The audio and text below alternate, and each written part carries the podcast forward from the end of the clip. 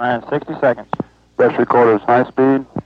Five. Open solo fuel four, vent. Open. Three, two, one, zero. Hello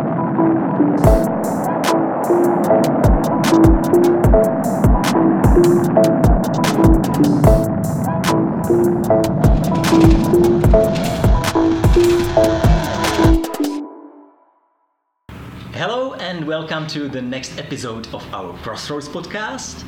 Vítejte v dalším díle podcastu Na rozcestí, tentokrát s Chandrajou Gopáním, docentem na Govind Balapan Social Science Institute v indickém Iláhábádu. Velmi děkuji Jiří za pozvání. Je mi potěšením s vámi pohovořit.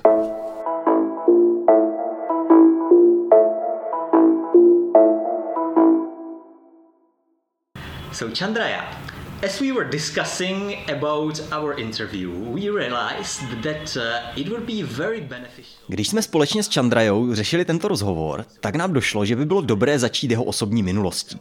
Takže jste politolog, původně pocházející z Telangány, tedy z Jižní Indie, a momentálně pracujete v severní Indii v Uttar Pradeshi.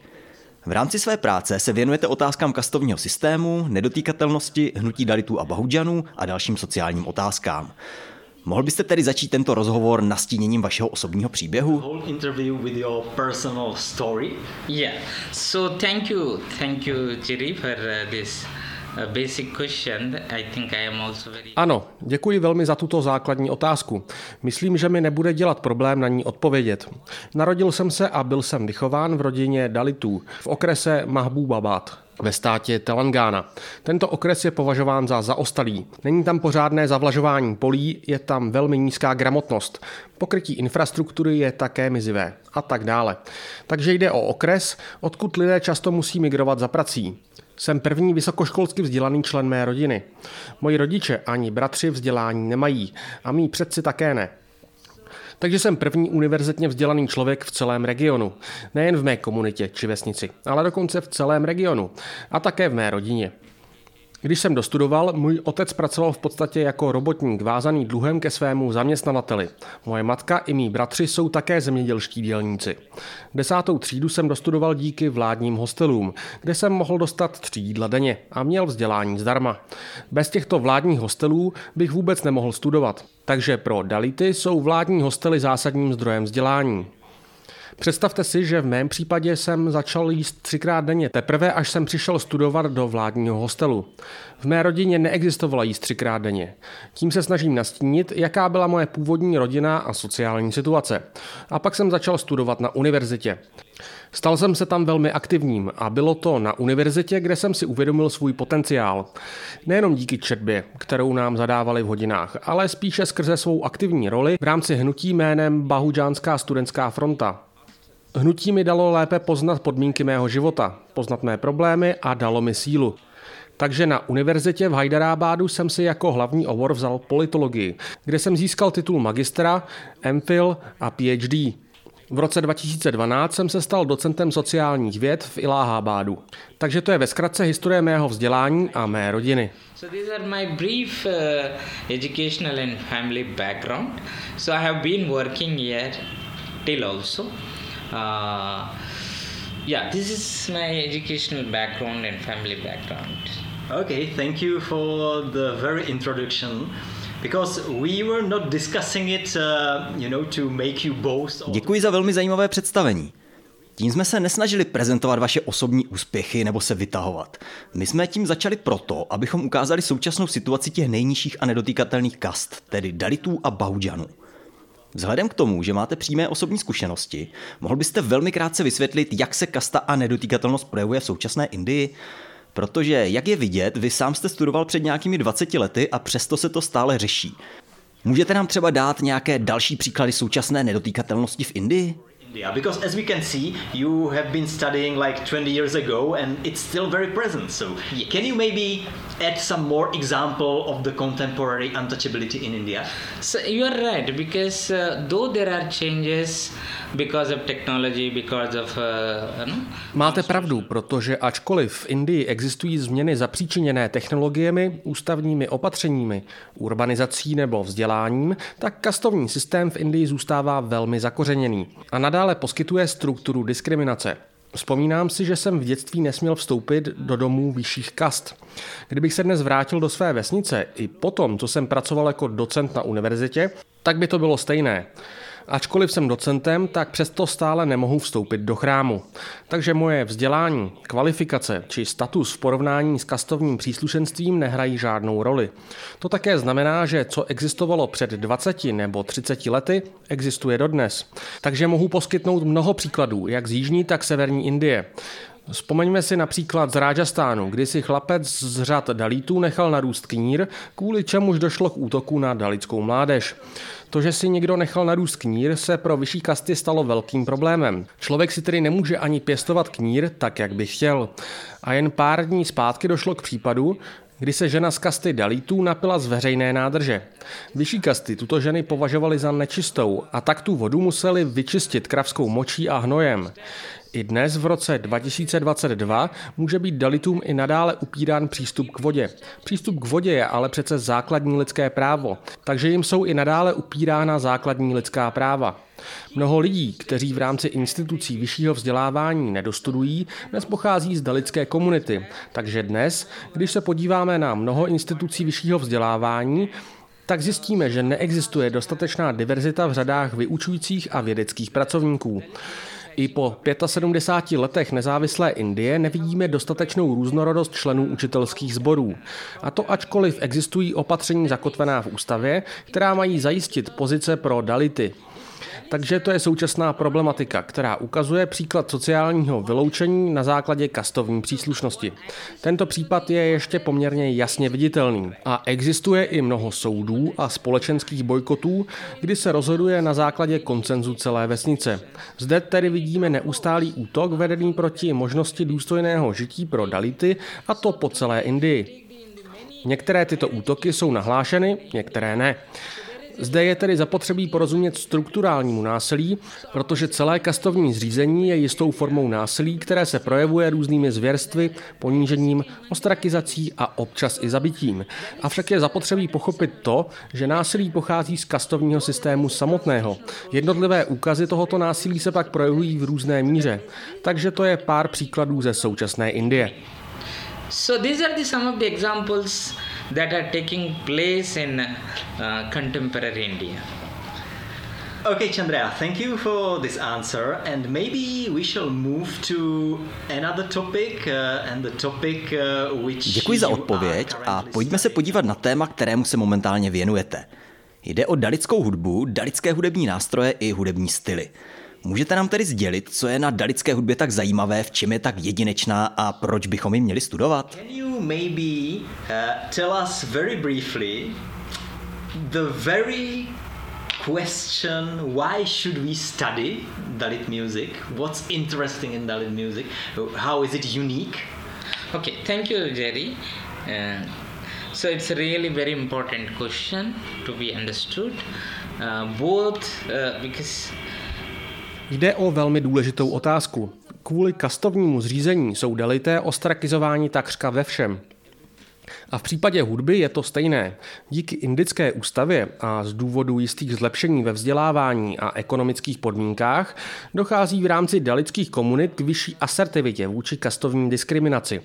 A tato různorodá hnutí dalitů napříč Indií napomáhají zvýšení sebevědomí a povědomí o jejich politické situaci. A kvůli tomu také existuje více literatury věnující se tématu dalitů. Existuje čím dál více spisovatelek a spisovatelů, kteří píší dalitskou literaturu. Mnohem více než před 20 či 50 lety. Dalická hnutí tedy otevřela jistý prostor, zvýšila povědomí a poskytla příležitost různým autorům a autorkám z řad Dalitů. A ti značně přispěli literatuře stejně jako politice a současně vytváří své vlastní umění a kulturu nebo ji při nejmenším mění. To platí třeba i pro módu či jídlo. Dalité ve všech ohledech mění svou dosavadní identitu a definují svou důstojnost. A hudba je jen jeden z velmi důležitých oborů, o kterém se však ve veřejném prostoru na akademické půdě dosud moc nehovoří. Přínos dalitů hudbě se prostě neřeší. A tak jsem začal dalickou hudbu studovat, snažil se jí porozumět, dokumentovat ji a psát o ní. Ačkoliv existuje mnoho zdrojů na toto téma v literatuře, tak to již není tak zajímavé pro aktivisty či akademiky. Proč studovat přínos Dalitů hudbě? Dalité napříč celou Indii vždy byli tvůrci i performeři hudby.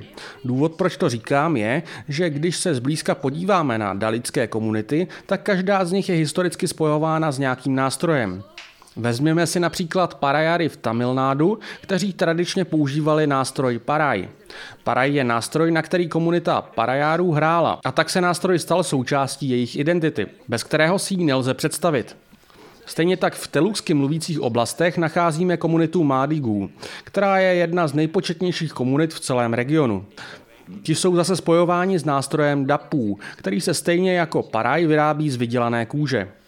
Když si vezmeme další komunity, například Bavány či Baindlá, tak ty jsou spojovány zase s nástrojem Jamadikou. Když si vezmeme komunitu kmenových obyvatel zvaných Adivásí, tak je to to samé. Každá z těchto komunit si vytvořila svůj vlastní nástroj. Není to tak, že by nějací vzdělaní lidé použili moderní technologie a vytvořili nástroj, který jim pak dali do ruky.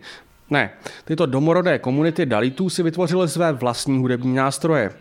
Není ale možné vytvořit hudební nástroj bez nějaké znalosti hudby, takže je to důkaz toho, že u nich existovala nějaká znalost hudby, na základě které pak utvářeli svůj hudební nástroj. A v tomto ohledu chci studovat dalickou hudbu a nástroje a jejich příspěvek indické kultuře. Takže momentálně studuji veškeré tyto nástroje konkrétně v jeho indickém telukském regionu. Zkoumám hudební nástroje i proces, který jim dal vzniknout, stejně jako styly jejich performance. Taky se zaměřuji na performery samotné, na rytmy jejich hudby a jejich společenské významy, tedy způsoby, kterými tyto rytmy odpovídají určitým společenským událostem od narození až po smrt. Hudba je totiž nedílnou součástí života dalických komunit a mainstreamové vědění brahmánských vyšších kast ohledně hudebních tradic odmítá příspěvek dalitů na poli hudby. Většinou je dalická hudba redukována na úroveň lidové nebo lokální hudby, která nijak nereflektuje indickou kulturu jako takovou. A to je podivné. Já tedy nabízím kritiku dominantní brahmánské hudby, která se stala reprezentativní pro indickou kulturu. Zatímco hudba velké části indické populace je redukována na úroveň lidového umění a tím pádem není v rámci hudebních institucí vůbec dokumentována. Většina hudebních institucí, akademí a ústavů se věnuje klasickým a dominantním hudebním tradicím a ne těm dalickým. Takže můj zájem spočívá v dokumentaci, zkoumání a vytváření různých archivů dalické hudby. So my study, my interest uh, lies in documenting, understanding, uh, producing uh, the various archives on Dalit music.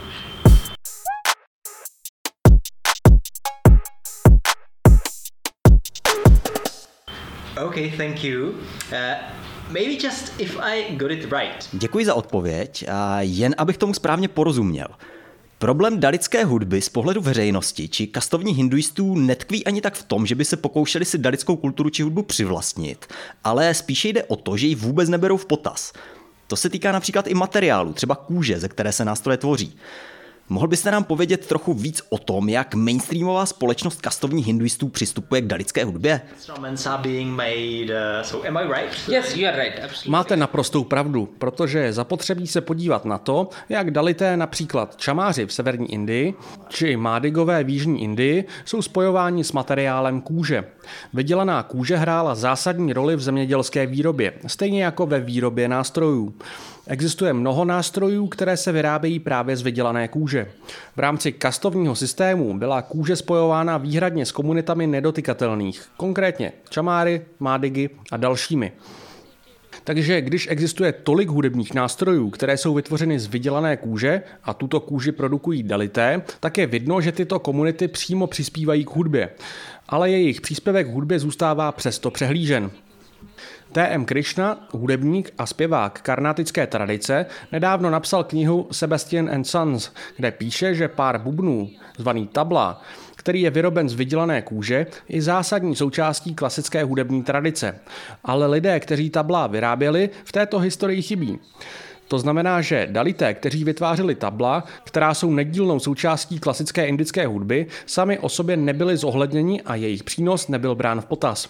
To ukazuje, že kdykoliv dalité přispívali ke klasické hudbě skrze svou práci na klasických nástrojích, tak tento přínos není brán v úvahu. Ale nejen to, když se vezmeme takzvanou mainstreamovou hudební tradici, například karnátickou hudbu a jiné, tak vidíme, že jsou často považovány za čistou tradici, za klasickou hudební tradici, za hudbu s hrdostí. qui A zde se tedy je zapotřebí zeptat, kdo rozhoduje o tom, co bude součástí klasické hudby a proč je brána jako čistá hudba. Může existovat čistá i nečistá hudba?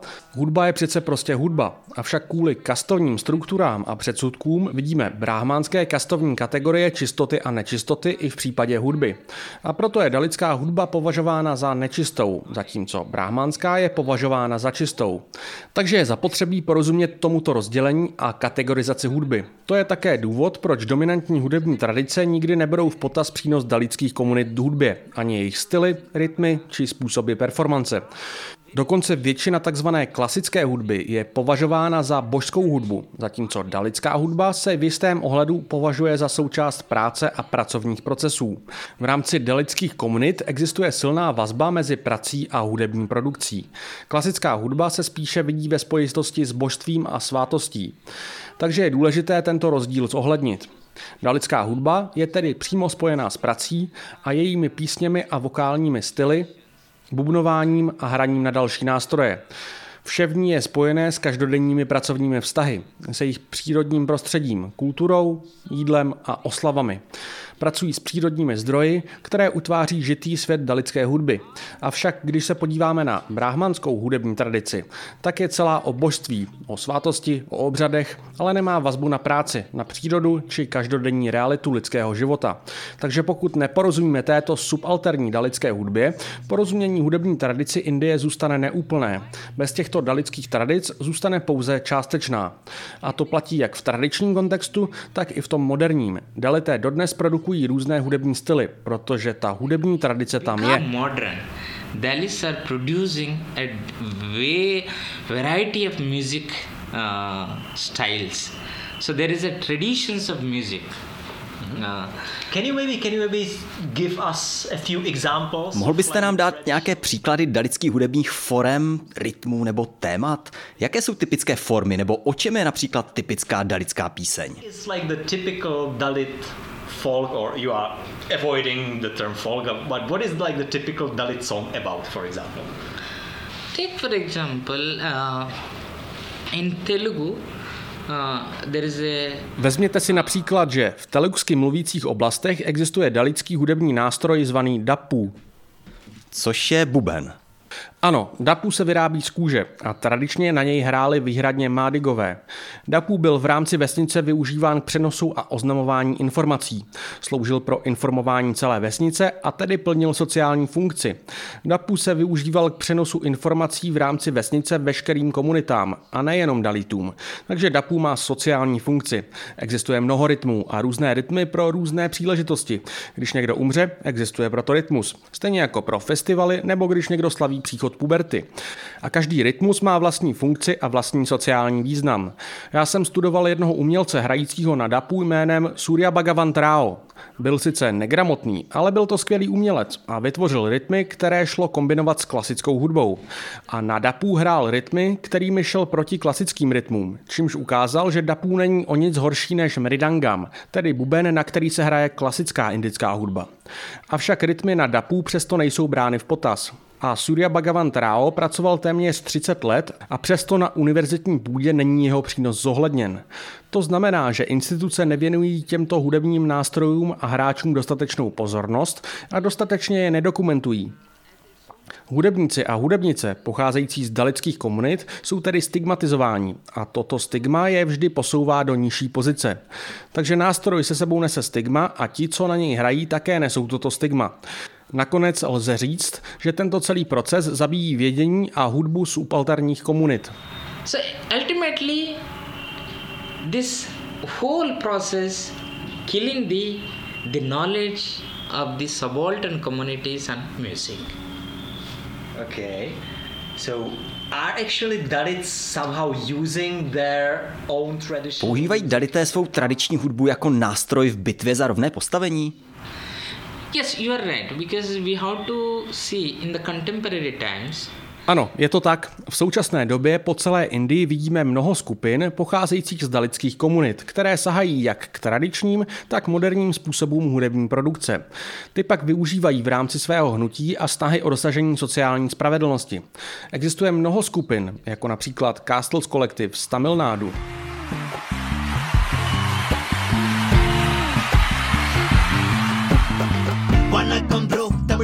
தமிழச்சி என் தங்கச்சி. நான் சொல்லும் கதையை கொஞ்சம் காது கொடுத்து கேளு பச்சி எத்தனை தலைவர்கள் நம் இந்தியாவிலே பிறந்த போதிலும் நம் நிலைமை மாறவில்லையே. அடிமையாகவே எத்தனை காலமும் இந்தியா முழுவதுமே இருக்குது. இன்னும் சாதி வேற்றுமை. ஆனாலும் எதிர்த்து பேசிட யார் தந்தது நமக்கு உரிமை? தொட்டாலே தீட்டென்றான் பார்த்தாலே பாவம் என்றான். இல்லாத கத்து கதைகளை சொல்லி சொல்லி நம்மை தள்ளி வைத்தான்.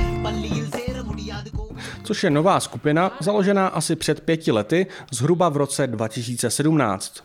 Filmový producent Páranjit našel tyto umělce v různých slamech, kde hráli na tradiční nástroje či zpívali tradičním způsobem. Takže dalité, kteří tradičně hráli a zpívali ve slamech a na vesnicích, se dali dohromady a sestavili kapelu Castles Collective. A společně se svými tradičními nástroji začali používat moderní nástroje a skládat písně, kterými protestují proti sociální nespravedlnosti a vykořišťování. Ale také zpívají o klimatické spravedlnosti, sociální spravedlnosti či genderové rovnosti a podporují hnutí farmářů či hnutí transgender osob. V tomto ohledu se sami stali hnutím, které používá hudbu jako nástroj proti nespravedlnosti. Inspirovali se u černých komunit ve Spojených státech. Tito umělci sami říkají, že hnutí za rasovou rovnost v Americe je pro ně inspirací, stejně jako rock and roll, rocková hudba, blues. Černá hudba ve Spojených státech tedy měla zásadní dopad na některé mladé dality v Indii a v hudbě Castles Collective je to vidět.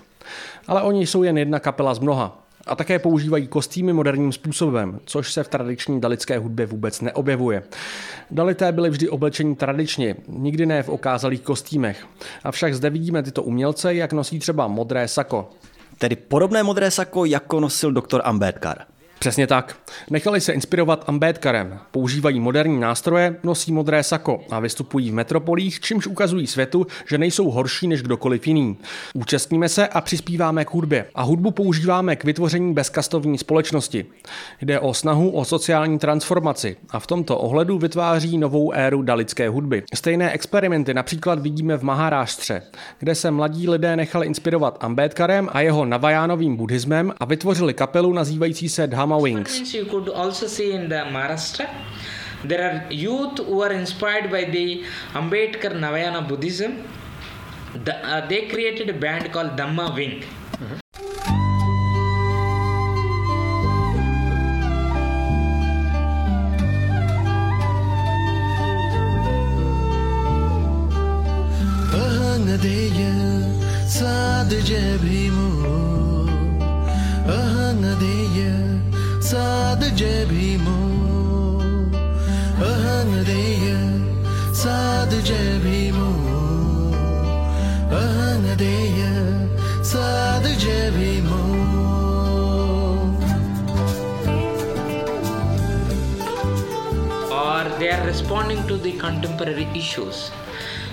Takže vytváří novou hudbu, která staví na buddhistickém poselství Ambedkara, které se pokouší přinést společenskou změnu v dalických komunitách. Přímo tedy odpovídají na současné sociální otázky.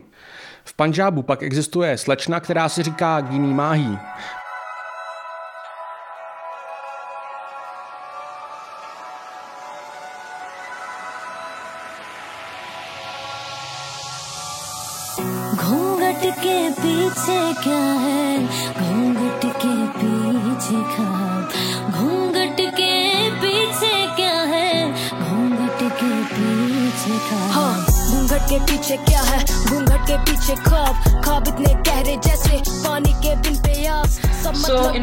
Many many uh, Dalit uh, artists, musicians creating a music. V Panžábu uh, existuje mnoho dalických hudebníků a hudebnic, kteří skrze hudbu oslavují svou komunitu a vytváří novou hudbu, která by dovedla vzdorovat kastovnímu systému a jeho hrůzným dopadům skrze oslavu své vlastní kultury. Nechávají se inspirovat svými vlastními ikonami a píší texty o ústavě, která jim zaručuje práva, stejně jako o svých vůdcích. O Ambedkarovi, o Santu Ravidásovi a o kastovních myslitelích. Tím vytváří nové písně, které za pomocí Facebooku či WhatsAppu šíří po celém světě. A lidi je třeba používají i jako vyzvání na svém mobilu. A pak to slýchávají každý den. Takže vytváření nových písní, nové hudby za pomocí technologií a médií lze považovat za příchod nové éry dalické hudby a jejich tradic. communities is a new phase of mm, ano, Dalit musical traditions. So it's not only about uh, the sense of uh, pride on the historical instrument. Takže nejde jenom o objevování tradičních nástrojů jako zdroje hrdosti, ale jde spíše o objevení sounáležitosti v rámci skupiny, která se pokouší vymanit z historického útisku. A k tomu tedy používají také nové formy. V tomto ohledu se jako typický příklad často chápe třeba rap. Yes. rap music would be like a typical example. Yes, yes, you're right. So because uh, Ano, je to tak. A svou roli zde také hraje křesťanství. Mnoho dalitů konvertuje ke křesťanství. Když začali chodit do kostelů, tak začali také zpívat písně a používat moderní nástroje. Také to u mnoha z nich vytvořilo povědomí o hudbě. Takže konverze ke křesťanství vedla u mladých lidí k seznámení s moderními nástroji, na které se naučili hrát, stejně jako se naučili zpívat nové písně. Tyto dovednosti, které získali v rámci kostelů a jejich komunit, pak začali používat i mimo kostel, což také napomohlo vytvořit vlastní komunitu. so in order to their community people. Actually, like the question of Christianity would be interesting. Ta otázka křesťanství je uh, velmi zajímavá. Emancipace dalitů se někdy projevuje právě i v konverzi k buddhismu či křesťanství. To ale v poslední době občas vyvolává reakci konzervativního hinduismu, kdy se hinduistické a pravicové síly pokouší dality navrátit ke své víře. Je hudba taky součástí takové rekonverze nebo snahy je vrátit do hinduistické společnosti jako členy kastovního systému? Is music also a part of this uh, reconversion, or how to describe it? Uh, you know, this attempt to reconvert Dalit, or to, or to make them like the recognized members of the caste Hindu society, which is going on nowadays. Yeah. So uh, yeah, because uh, uh, Ano, protože v současnosti opravdu dochází k procesu rekonverze dalitů ze strany pravicových skupin pod hlavičkou hnutí Ghar Vápasí. V tomto ohledu dochází ke konfliktu. Co se týče hudby, tak tyto konzervativní skupiny občas opravdu vytváří písně. A tyto písně mají náboženský obsah, aby promlouvaly k masám lidí, často negramotných, kteří na ně pak mohou třeba tancovat. V některých vesnicích organizátoři také plní funkci disjokejů a hrají mnoho takových písní. Takže vytvoří událost, kde lze tancovat, pouštět určité masové nebo bhaktické písně, aby přilákali lidi ve slamech, na vesnicích a tak dále. V tomto ohledu tyto nábožensky fundamentalistické skupiny také používají některé tradiční styly, jako třeba rágy, a písněmi pak šíří své náboženské poselství. in uh, no spreading the uh, no this religious message among these groups. Mm, But it's more, but if I get it correctly, it's still more about like presenting like the Ale pokud to chápu správně, tak je to spíše o prezentaci hudby kastovních hinduistů za účelem přivábení dalitů zpět k hinduismu. A nebo jde v těchto kampaních i o apropriaci dalitské hudby? both. Both. It is both because in films. Je to obojí, protože například se často stává, že se ve filmech používá hudba dalických skupin, stejně jako její formy či hudební nástroje, ale tento přínos není nějak reflektován. Používají se dalické hudební styly bez toho, aby byl uznán přínos dalických komunit či umělců a umělkyň. Takže to je jedna strana věci. Druhá strana věci spočívá v tom, že během politických kampaní politické strany často používají dalické umělce a umělkyně, zpěváky a zpěvačky pro politické účely. Dají jim nějaké peníze a pak používají jejich dílo, jejich styly a hudbu pro účely dominantních politických stran. Takže existuje mnoho umělců a umělkyň, kteří jsou využíváni těmito velkými politickými stranami pro politické účely, a to ve všech indických státech. Takže určitě dochází k apropriaci dalické hudby. A také občas dochází ke zneužití dalických umělců a umělkyň ze strany vyšších kast pro vlastní politické cíle. Obojí se děje v různé míře. both are happening at a time in different occasions. So we cannot generalize that uh, that would be like uh, Takže lze obecně říct, že existuje přístup k hudbě ze strany vyšších kast, který stojí proti dalické hudbě a nižším kastám. being like exploiting and used uh, in a mixture. Yeah. Okay. Okay. Okay. Yeah, it is true. That is why Ano, to je pravda. To je také důvod, proč dnes vidíme snahu o dokumentaci přínosu dalitů hudby jako takové. Avšak na druhou stranu dalité používají hudbu ve svém boji za sociální rovnost. V rámci tohoto procesu pak dalitské komunity nabízí kritiku dominantních stran a jejich snahy hegemonizovat hudbu, a to převážně skrze institucionální rámec. Je to proto, že většina hudebních škol a institucí vyššího vzdělávání jsou řízeny příslušníky vyšších kast. Pokud v jakémkoliv hudebním ústavu působícím v indické metropoli není zastoupená dalická a subalterní hudba, tak jak lze mluvit o inkluzi? Po staletí v hudebních, divadelních a uměleckých institucích nebyla dalická kultura nijak zastoupena. Hudební či literární ústavy dodnes nemají příliš vysoké zastoupení dalitů. Takže v indickém kontextu je zapotřebí tyto instituce a jejich umění nahlížet z pozice dalitů. Hudbě a umění je zapotřebí porozumět ze spoda, jako grassroots fenoménu. has to be seen from the Dalit perspectives in India. Then only we can understand a music from the grassroots, a art from the uh, grassroots. Okay. So maybe the last question, which is quite obvious. How do you see the A poslední otázka je asi jasná. Jak vidíte budoucnost dalické hudby v následujících letech? Myslíte, že boj za uznání dalické hudby může ve výsledku uspět? I, I hope many young scholars from universities Určitě, protože doufám, že mnoho mladých vědců a vědkyň se bude dále zajímat o dalickou hudbu, a to jak z pozice akademie, tak aktivismu a praxe. To by mělo také vést k většímu zájmu o dokumentaci dalické kultury a hudby jejich změny v čase a také osudů performerů a performerek. Také je zapotřebí mladých umělkyň a umělců, kteří by v rámci jejich hnutí používali nejen tradiční nástroje, ale také ty moderní. Takže mladí umělci hledají příležitost vyjádřit svůj talent, ať už jako hráči, skladatelé a skladatelky, či jako zpěváci a zpěvačky. Když se podíváte například na různé reality show a zpěvácké soutěže v televizi, tak ve všech soutěžích pochází jak porota, tak soutěžící z vyšších kast. Takřka nenajdete soutěžící ani porodce pocházející z dalické komunity. Takže dalité nejsou zastoupení ani na půdě univerzit, ani v televizi. Ze strany občanské společnosti a vlády je tedy zapotřebí podporovat umělce a umělkyně z dalických komunit a také dalické hnutí jako takové. Je zapotřebí umožnit formaci dalických skupin a kapel, které by dovedly podporovat sociální rovnost. Mám pocit, že je tu velká potřeba to vše dobře studovat, protože dalická hudba má před sebou skvělou budoucnost. Mladí umělci a umělkyně z dalických komunit určitě dovedou úspěšně a produktivně přispět k hudbě jako takové, i ji používat pro sociální účely.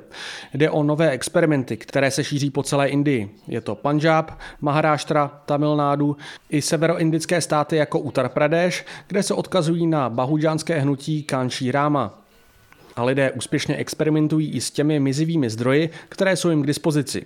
Je zapotřebí propojovat lidi, a to jak na úrovni institucí, tak mimo ně, aby tyto hudební tradice mohly i nadále růst. uh, both in the institutional structure and outside the institutional structure so that there will be a great possibility for the flourishing of this Dalit music traditions. Okay. Thank you. Chandra. Děkuji Chandrajo za rozhovor. It's for, uh, uh, I já děkuji Jiří a jsem rád, že v blízké budoucnosti budeme v naší diskuzi pokračovat. uh, in coming days. Thank you very much. A já děkuji i vám, našim posluchačům a posluchačkám. Právě jste doposlouchali rozhovor s Chandrajou Gopánem, který vznikl v rámci podcastu Na rozcestí. Ten pro vás připravuje internetový deník Alarm za podpory strategie AV21 Akademie věd České republiky. Dnešním dílem vás provázel Jiří Krejčík a těšíme se zase někdy naslyšenou.